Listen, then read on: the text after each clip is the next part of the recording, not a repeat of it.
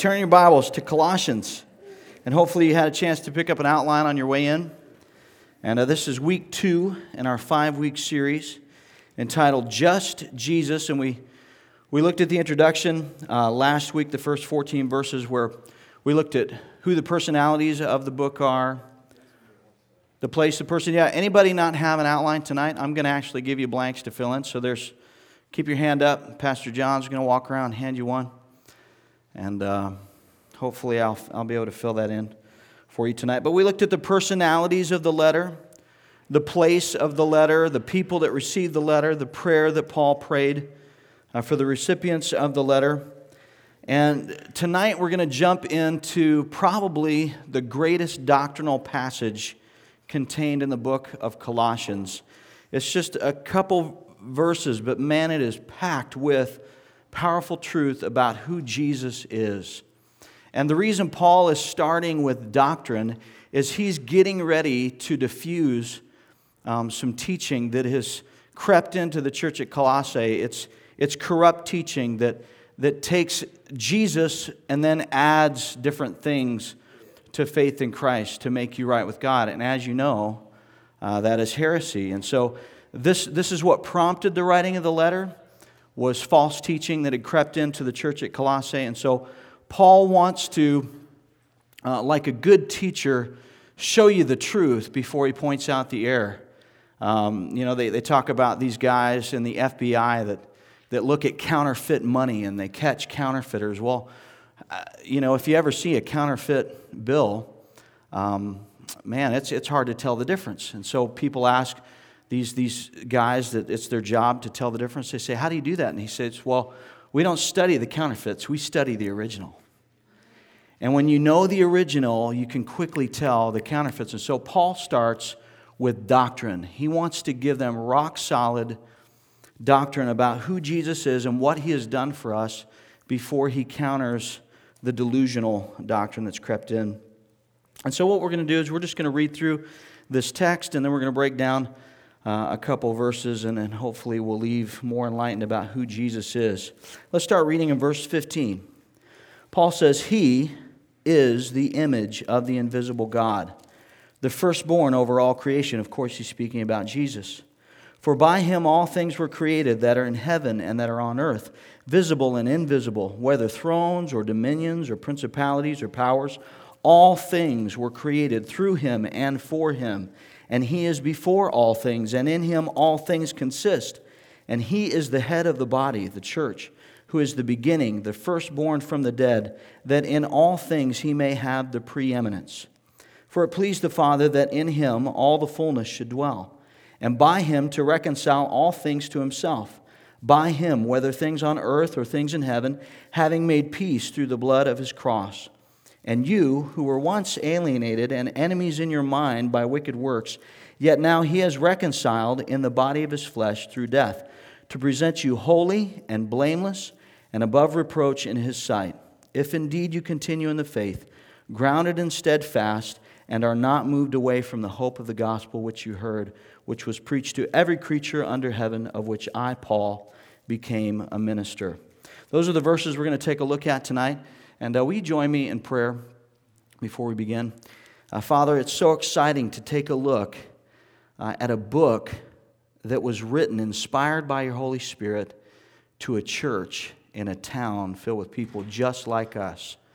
People that believed uh, in Jesus alone for their salvation, but the culture started to contaminate their belief and their faith, creeping into the church. And Lord, that, that happens to us in so many different ways today.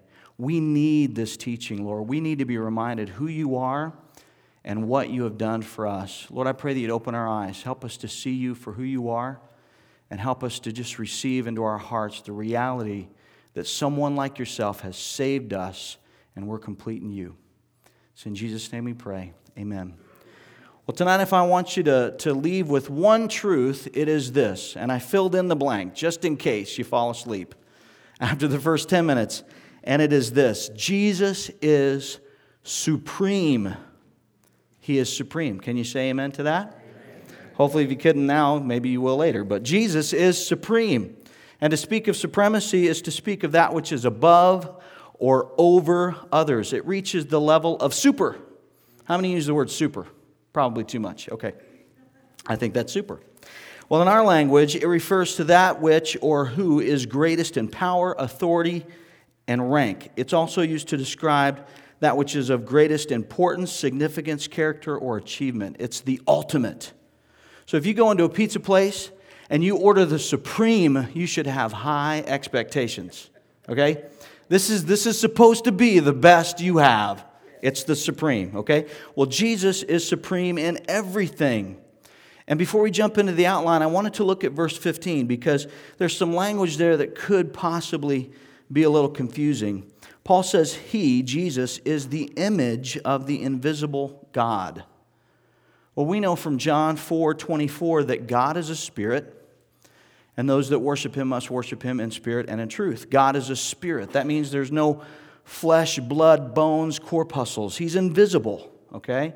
He is an invisible, all knowing, all powerful, all present being. That's difficult for us to imagine, isn't it? It's difficult for us to envision someone who's so intangible, uh, one who is ex nihilo, which means out of nothing. He is the pre existing one. He has always been. He always will be. God never gets tired. He never gets hungry. He never gets sick. He never grows old. He is a spirit.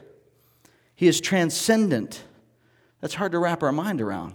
In fact, we get in trouble when we try to create something that makes sense. Uh, in Romans, Paul talks about people who, who make an image of God, right? And they worship an image made of, of wood or stone. And, and that's where we get in trouble because we start to craft things that would represent God out of things that we know when God is far beyond that. He's immaterial, He's a spirit.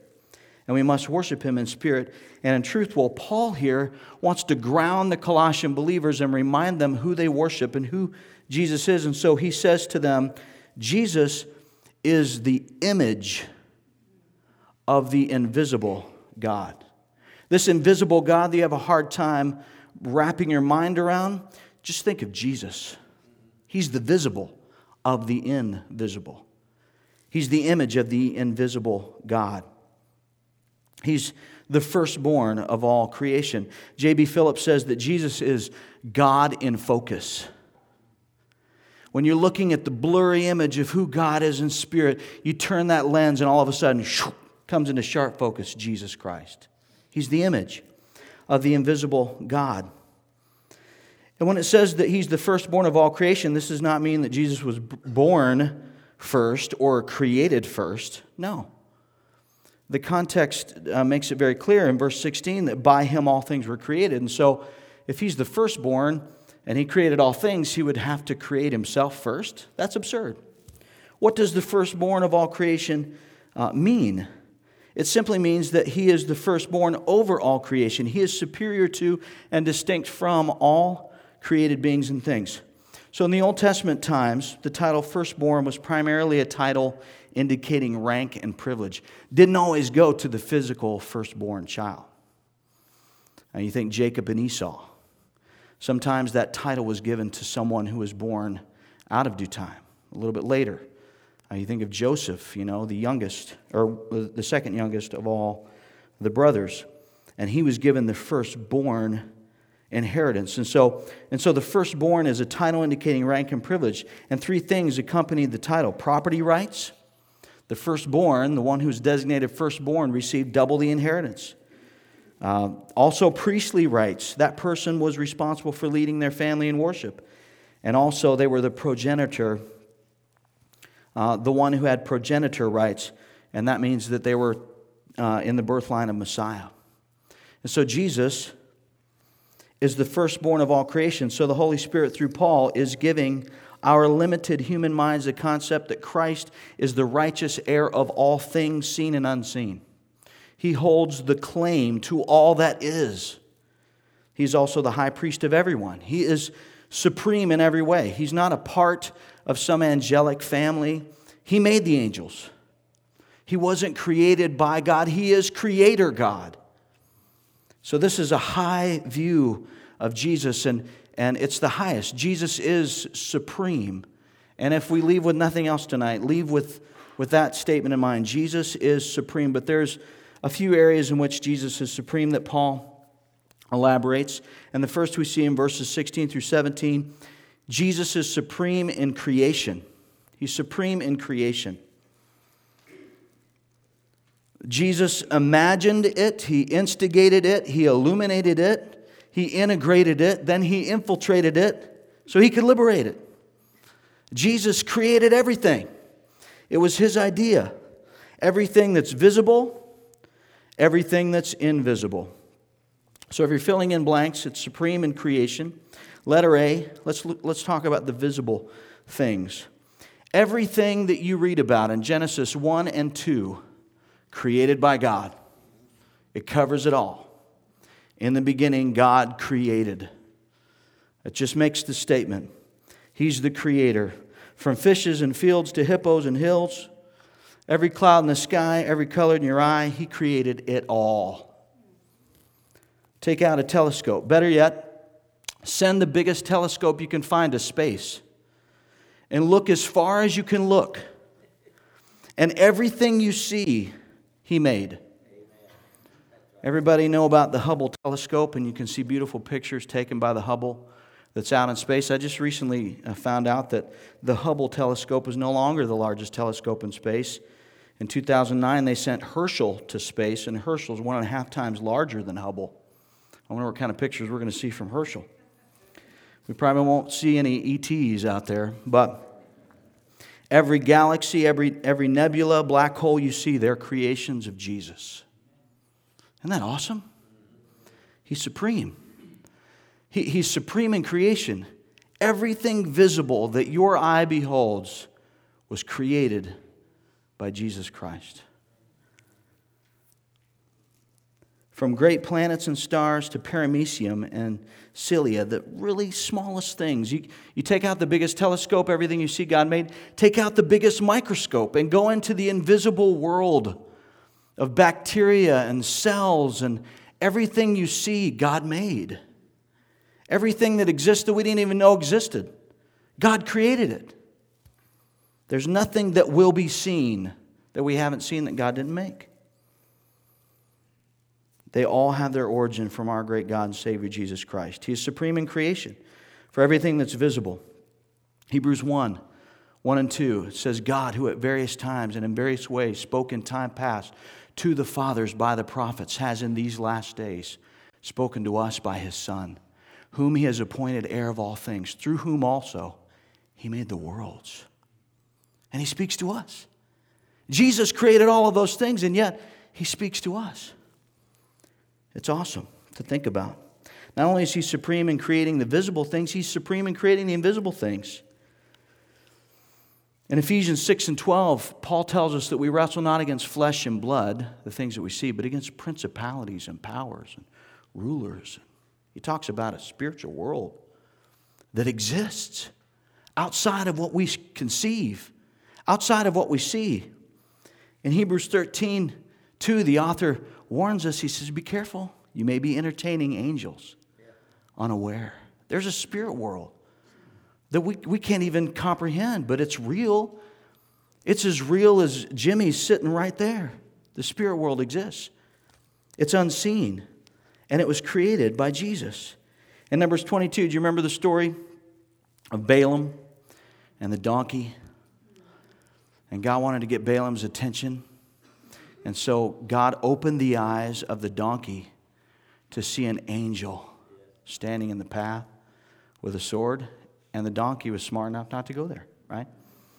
And he started, you know, being stubborn, and Balaam was getting mad and everything. And then the donkey spoke to Balaam. And man, you know, there's, there's got to be an illustration uh, in the fact that a donkey could see, but the prophet could not. But anyway, but there's a spirit world that's real. And I, I think, man, if God would open our eyes just for a moment, it would, it would probably scare us to death, wouldn't it? Psalm 91, 11, and 12 tells us that God gives his angels charge over us. They're unseen, but they're real. They're real, they're here. And they were created by Jesus. if anything ever was, is, or will be, it's because of Jesus. He is the great cause. He is supreme over all creation. The, the New Living Translation translates verse 17 this way He existed before anything else, and He holds all creation together. I love that. He holds all creation together. From the gravitational pull of the sun to the smallest molecular structures in existence, all of it is being held together by Jesus in this moment. One day the Bible says in 2 Peter 3:10, "But the day of the Lord will come as a thief in the night, in which the heavens will pass away with a great noise, and the elements will melt with fervent heat, both the earth and the works that are in it will be burned up." How will that happen? Maybe, just maybe, everything that is now, this moment, being held together by Jesus, well, in that moment, he'll just let go. Think about it. He is the creator of all things. And not only has He made it, He sustains it, He holds it together. And if Jesus would just let go, it would incinerate. Awesome. Jesus is supreme in creation. The things visible, the things invisible. And then in verse 18, we see how Jesus is supreme, number two, in the church. Jesus is supreme in the church. We were reminded in our Connect groups this past Sunday that Jesus said in Matthew 16, 18, I will build my church. The church doesn't belong to the pastor, it doesn't belong to the staff, it doesn't belong to the deacons or any group of or individual members. The church belongs to Jesus, Him alone. He is supreme in the church. And there's three ways that Jesus is described as a part of the church. The first is he is the head of the body. He's the head of the body. I love Ephesians 4:15 and I'm using a lot of references from Ephesians because it's a sister letter to Colossians. There's a lot of similarities and so I love referencing it in hopes that you go over and read Ephesians too. Ephesians 4:15 Paul says that we should no longer be children tossed to and fro and carried about with every wind of doctrine by the trickery of men and the cunning craftiness of deceitful plotting, but speaking the truth in love, may grow up in all things into him who is the head, Christ, from whom the whole body, joined and knit together by what every joint supplies, according to the effective working by which every part does its share. Every part does its share. I love that causes growth of the body for the edifying of itself in love. Jesus is the head of the body. The head of the body. There's a story told about how the members of the body got together and they were arguing over who was in charge. And the hands said, Well, you guys couldn't get anything done without me. And the feet spoke up and said, Well, without us, you would be going nowhere. And the legs said, Well, wait a second. Last I checked, we support the whole thing over here. And the neck was listening this whole entire time and was getting so upset and started to twist and knot, and the whole body just froze up. And they said, Okay, okay, okay, neck, you can be in charge. And what do we learn from that? The only thing you have to do to be in charge is be a big pain in the neck, right? But Jesus, He's the head. He's the head. You might be a pain in the neck, but you're not the head. No, Jesus is the head of the church. He is supreme in the church. He calls the shots, He runs the show. Jesus is the head. A body without a head is grotesque. Jesus is the head. So, do you have a concern for the church? Take it to the head. The church belongs to Him, it's His body. Don't complain, pray. Second, Jesus is cornerstone of the building. Ephesians chapter 2 talks about this. Verses 19 through 22. Paul says, Now therefore, you are no longer strangers and foreigners, but fellow citizens with the saints and members of the household of God, having been built on the foundation of the apostles and prophets, Jesus Christ himself being the chief cornerstone, in whom the whole building, being fitted together, grows into a holy temple in the Lord, in whom you also are being built together for a dwelling place of God in the Spirit.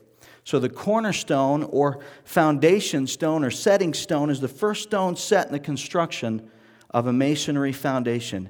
Important because all the other stones will be set in reference to this stone. It determines the position of the entire structure. Without the cornerstone, the building is improperly built. Without the cornerstone, the building will crumble. Jesus is the cornerstone of the building, which is his church. He is the head of the body, which is his church. I don't care how nice our facilities are, if Jesus is not in his rightful place, the church will crumble. Mark it down. He's our foundation, He's our reference. He is supreme in the church. The third way that Jesus is described in relation to His church is He is the groom of the bride. Also in Ephesians, Paul talks about the husband wife relationship and compares that to the relationship of Jesus and the church. Husbands, love your wives, just as Jesus loved the church and gave himself for her. In Revelations 9 7, uh, he says, John says, Let us rejoice and be glad and give the glory to him, for the marriage of the Lamb has come and his bride has made herself ready. Jesus is the groom, and one day he'll be reunited with his bride. Jesus is the groom of the bride. He is supreme in the church. Verse 18, He is the head of the body, the church, who is the beginning, the firstborn from the dead, that in all things he may have the preeminence.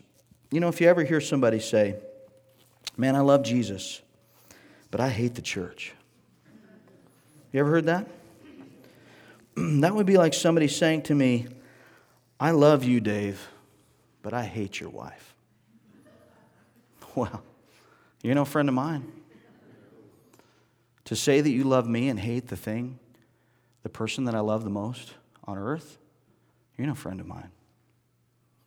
You see how, how incongruent that is to say, I love Jesus, but I hate the church. I love the head, but I hate the body. Try loving a head that's been severed from the body. Grotesque. Try living in a house where the cornerstone's been removed, condemned. That doesn't go together. Something is desperately wrong with somebody who says a statement like that because Jesus is the head of the church. He's the cornerstone of the building. He is the groom of the bride. He is supreme in creation. He's supreme in the church. And He is also, and we'll spend most of our time here, supreme in our salvation. Look at verses 19 through 23. And I'm going to read it again for us before we jump into this. For it pleased the Father that in him all the fullness should dwell, and by him to reconcile all things to himself.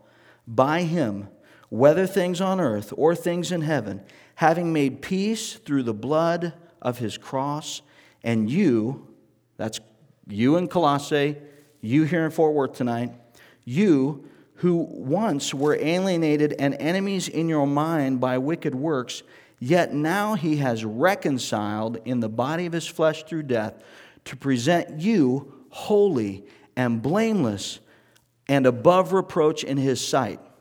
If indeed you continue in your faith, grounded and steadfast, and are not moved away from the hope of the gospel which you heard. Jesus is supreme in our salvation.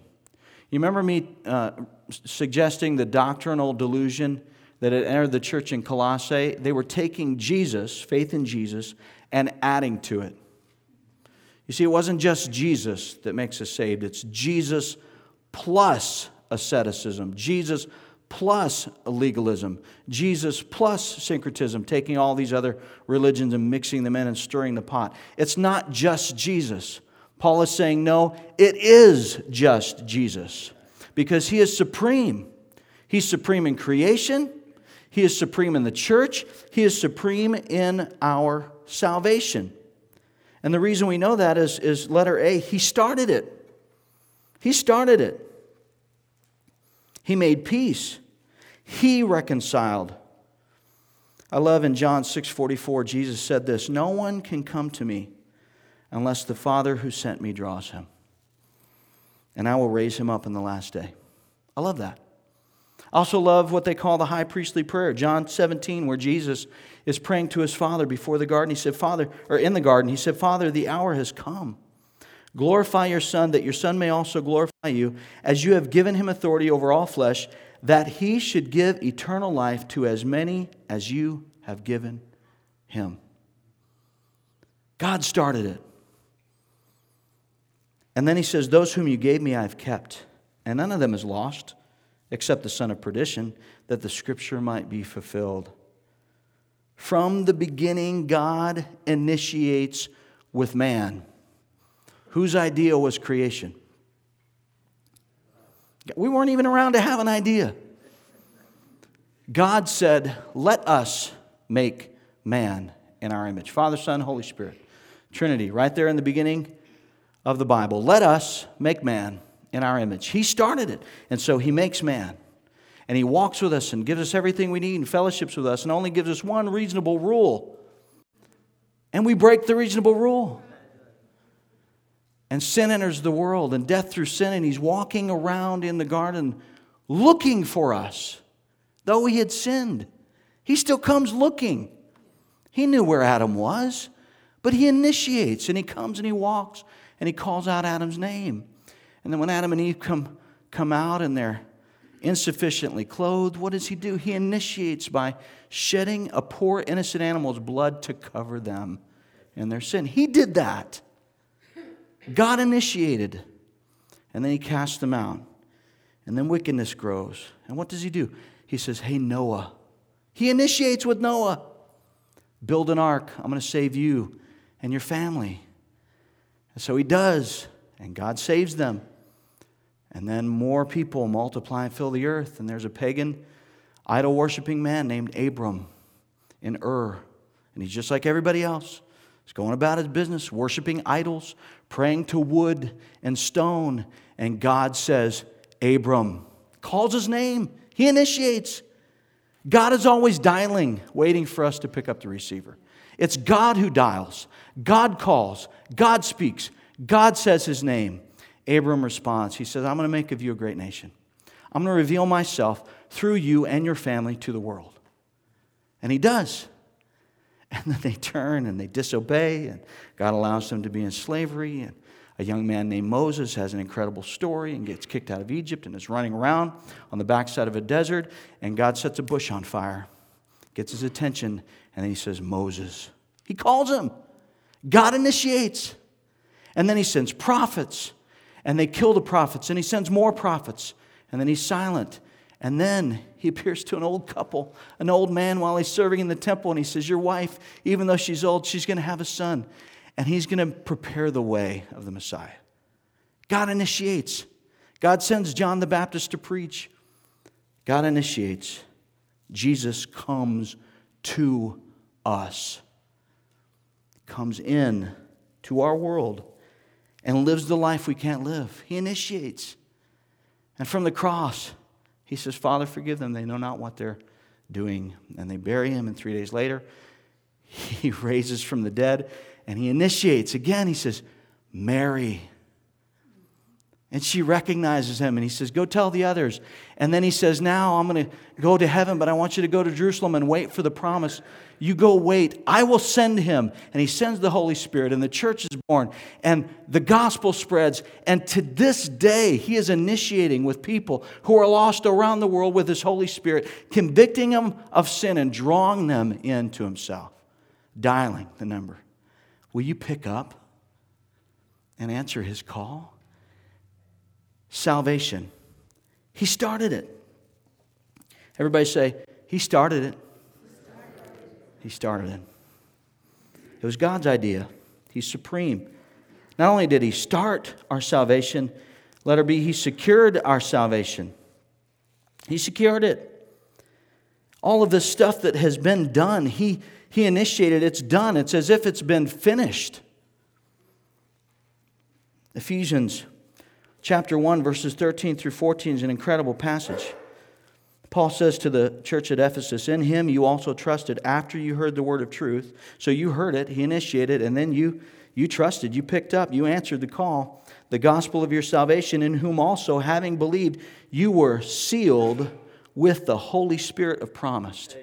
He secured you by sealing you with the Spirit of promise, who is the guarantee of our inheritance until the redemption of the purchased possession to the praise of his glory. He started it, he secured it.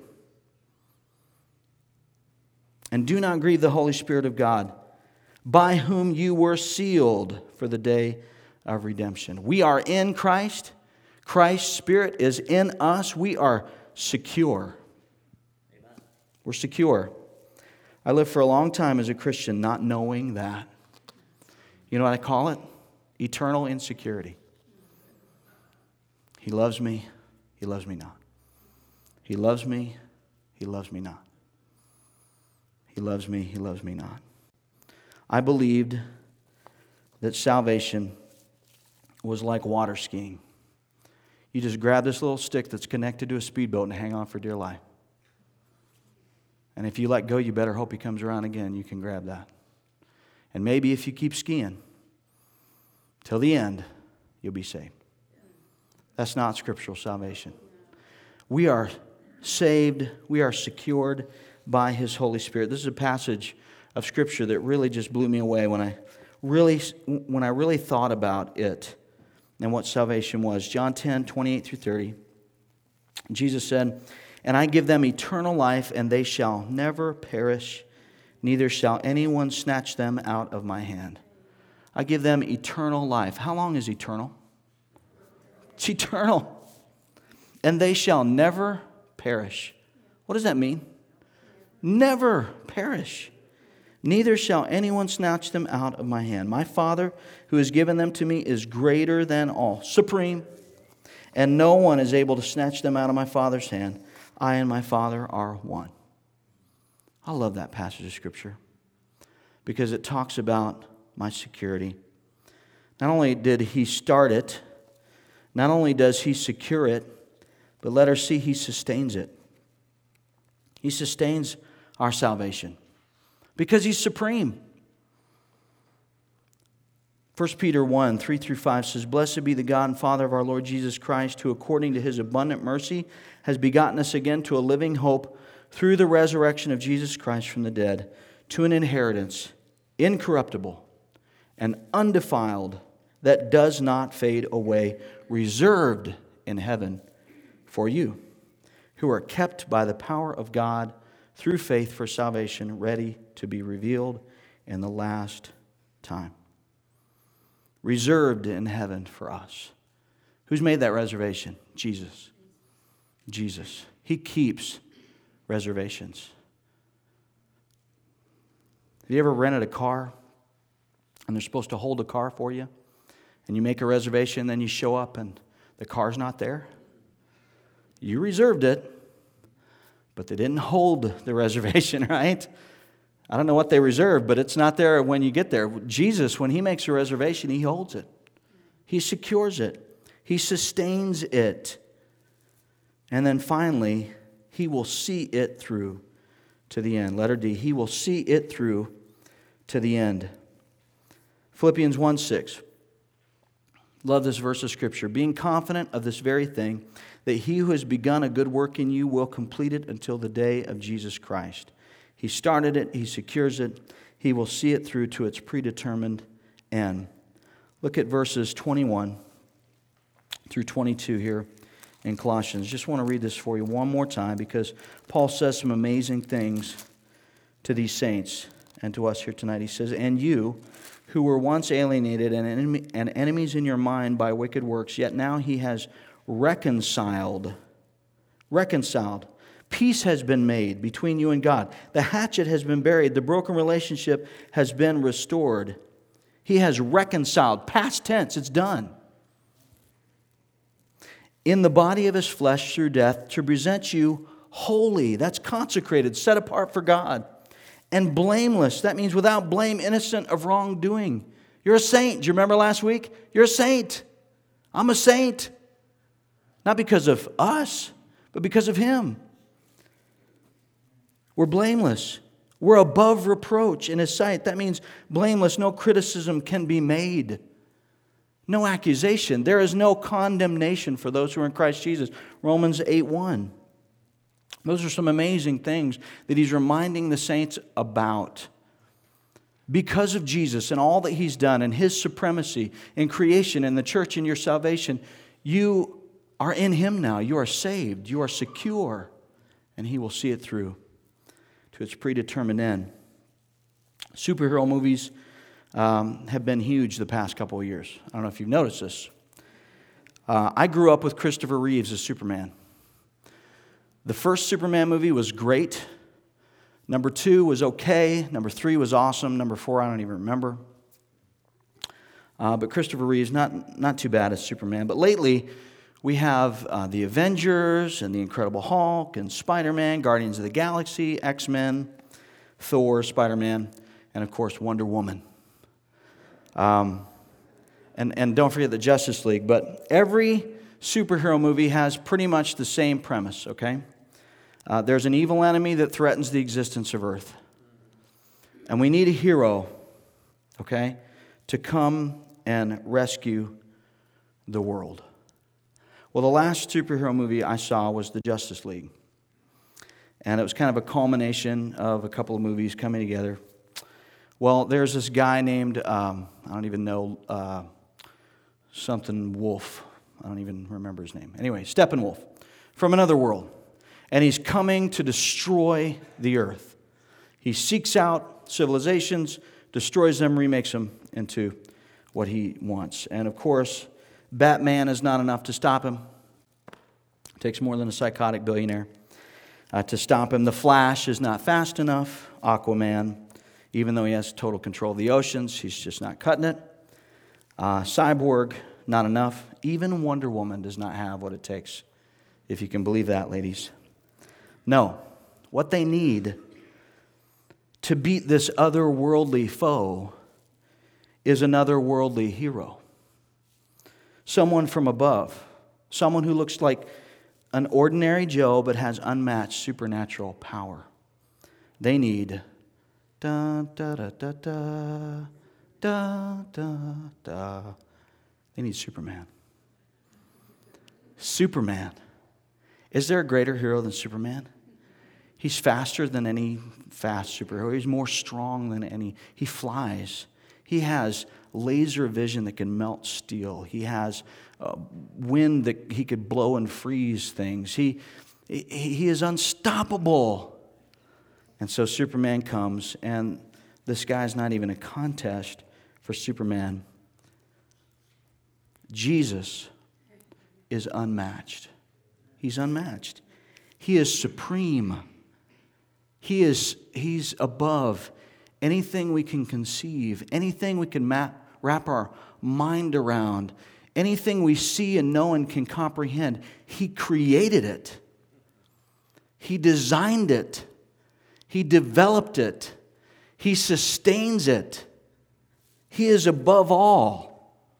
Everything that was made was made by Him, for Him, and will one day bow to Him. He is the supreme in creation, in our church, in our salvation. He paid the price for our sin. He paved the way for us to get back to God, and He invites us to rest in that. He's all we need. And there's no kryptonite for the King of Kings. Let's pray. Father, we just uh, thank you so much for your word. And Jesus, we are overwhelmed with who you are.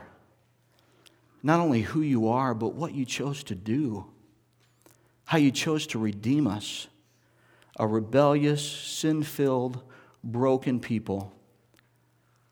You chose to come and, and show us how to live, lay your life down for us, die a death that you did not deserve, pay the price for our sins so that you can make a way for us to be with you forever that is mind boggling. Lord, we don't deserve it. And we stand in awe tonight of who you are and how you love us. Lord, when, when other teaching tries to creep in and, and other, other heresies that say Jesus isn't enough. Help us to always go back to your word and see passages like this passage tonight in Colossians. And help us to be reminded that you are everything we need, that our salvation depends only upon you. Have your way in our hearts tonight, Lord. In Jesus' name we pray. Amen.